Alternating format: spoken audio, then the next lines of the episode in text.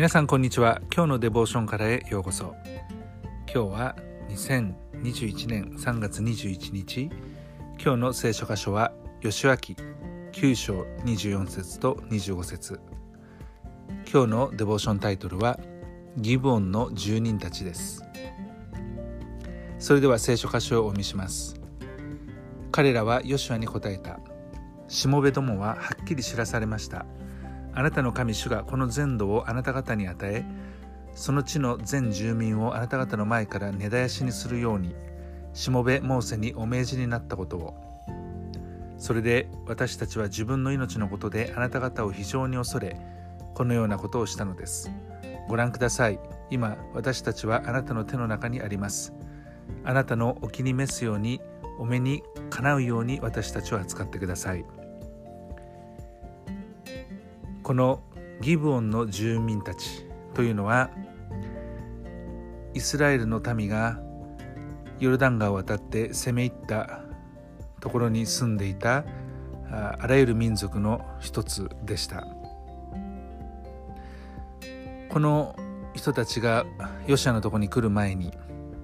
イスラエルの民はエリコとアイの町を攻め落としたのです。そのヨルダン川の西側の産地シェフェラレバノンに至る大会の全沿岸のヒッタイト人アモリ人カナン人ペリジ人ヒビ人エブス人の王たちは皆このイスラエルの民がしたことを聞くととても恐れ一緒に集まって一つになってヨシュア及びイスラエルと戦おうとしました。こういう中にあってギボンの住民たちはヨシュアがエリーコと愛に対して行ったことを聞いてあらゆる策を策略を巡らしました。そして彼らは変装し古びた袋と古びて破れて継ぎ当てをしたブドウ酒の皮袋をロバに乗せ彼らはギルガルの陣営にいたイスラエルの民のリーダーであるヨシアのところに来て彼とイスラエルの人々に言ったのです。私たちは遠い国から来ました。ですから今私たちと盟約を結んでくださいと。まあ彼らは実は遠くから来たのではなくて近いところから来ていたんですけれどもそのことを聞いてヨシアは彼らと和を講じました。そしてギボンの住民を根絶やしにするのではなくて彼らと盟約を結びこのギボンの住民たちは命拾いをしました。このギビオンの住民たちはイスラエルのためにとっては主の祭壇のために主が選ばれる場所で薪を割るもの水を汲むものとなったのですけれども自分たちの命を失ってしまうよりははるかに良いことでした、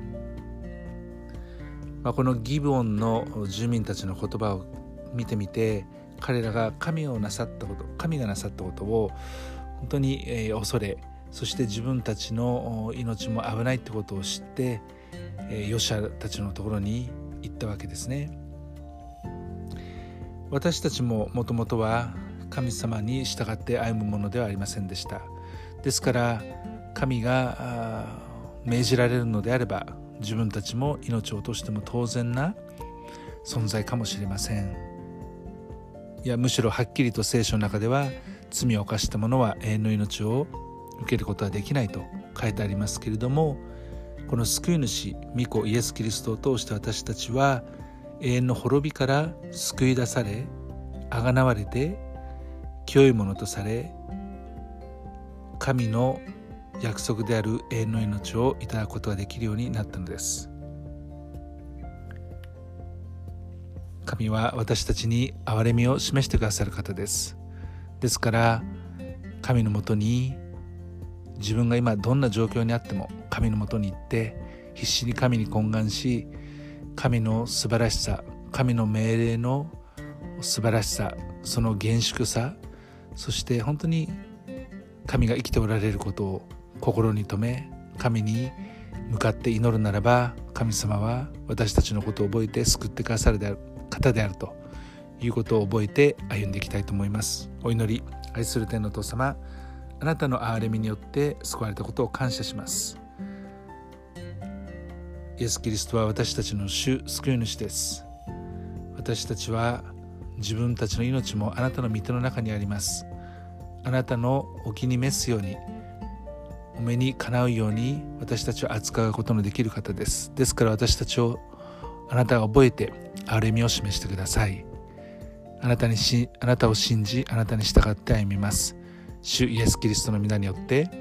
アーメン。神様の祝福が皆さんの上に豊かにありますように。